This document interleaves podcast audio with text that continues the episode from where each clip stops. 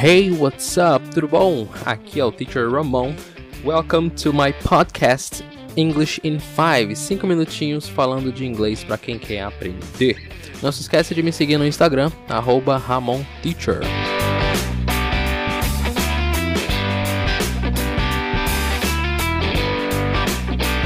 Você já não sabe mais o que fazer para melhorar sua pronúncia para que você pareça com um americano ou com um britânico nativo? Bom, lamento te informar que isso não é possível. Hoje eu vou te explicar porquê, mas eu também vou te dar dicas para você melhorar a pronúncia quando você está falando a língua inglesa.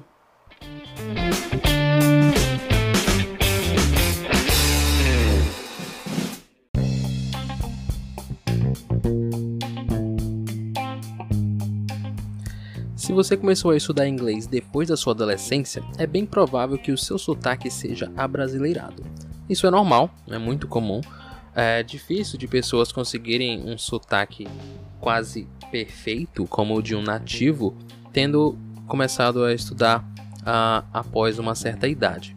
É, isso acontece porque nós aprendemos uma língua e quando nós vamos aprender uma outra língua por cima, nós vamos, uh, nós nunca vamos uh, deixar a nossa primeira língua de lado. Então sempre vai ter alguma parte da sua língua que vai estar inserida no idioma que você está aprendendo.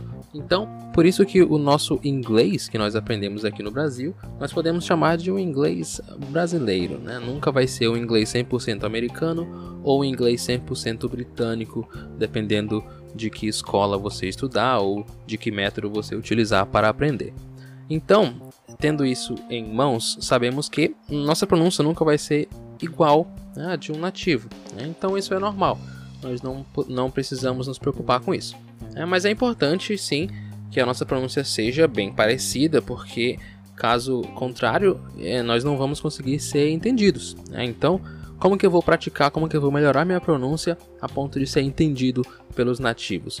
Bom, a primeira dica que você tem que fazer é ouvir bastante o idioma. Né? Como eu falei no episódio anterior, você tendo essa imersão no idioma, você vai conseguir aprender mais rápido. Então, digamos que você quer aprender um sotaque mais americanizado. Então você vai precisar ouvir o idioma com o sotaque americano. Séries é, dos Estados Unidos, músicas de artistas americanos, né? programas de TV, ok? E se você quer aprender o inglês mais britânico, você vai escutar é, coisas que tenham o inglês britânico. Né? Então, dependendo do que você quer aprender, você tem esses dois segmentos para aprender. Claro que temos outros sotaques do inglês também, não é só o americano e o britânico, temos vários outros sotaques, então, dependendo do que você quer, é só você procurar e ouvir. Mas também não adianta só ouvir, você tem que ouvir e prestar atenção. Né? Cada sotaque tem a sua característica, né? tem entonações diferentes, tem letras pronunciadas diferentes, fonemas pronunciados diferentes, então você vai precisar é, ter uma prática de cada um deles. Por exemplo, né, como vocês sabem, americanos não falam muito, né, não gostam muito de falar a letra T. Então, nos Estados Unidos, a letra T normalmente soa como o som de R, como por exemplo na palavra water.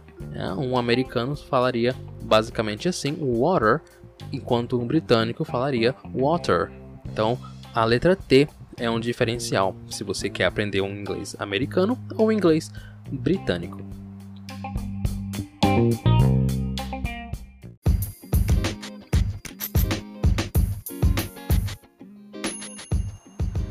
Então eu tenho aqui indicações para você que quer aprender mais o sotaque americano e o sotaque britânico.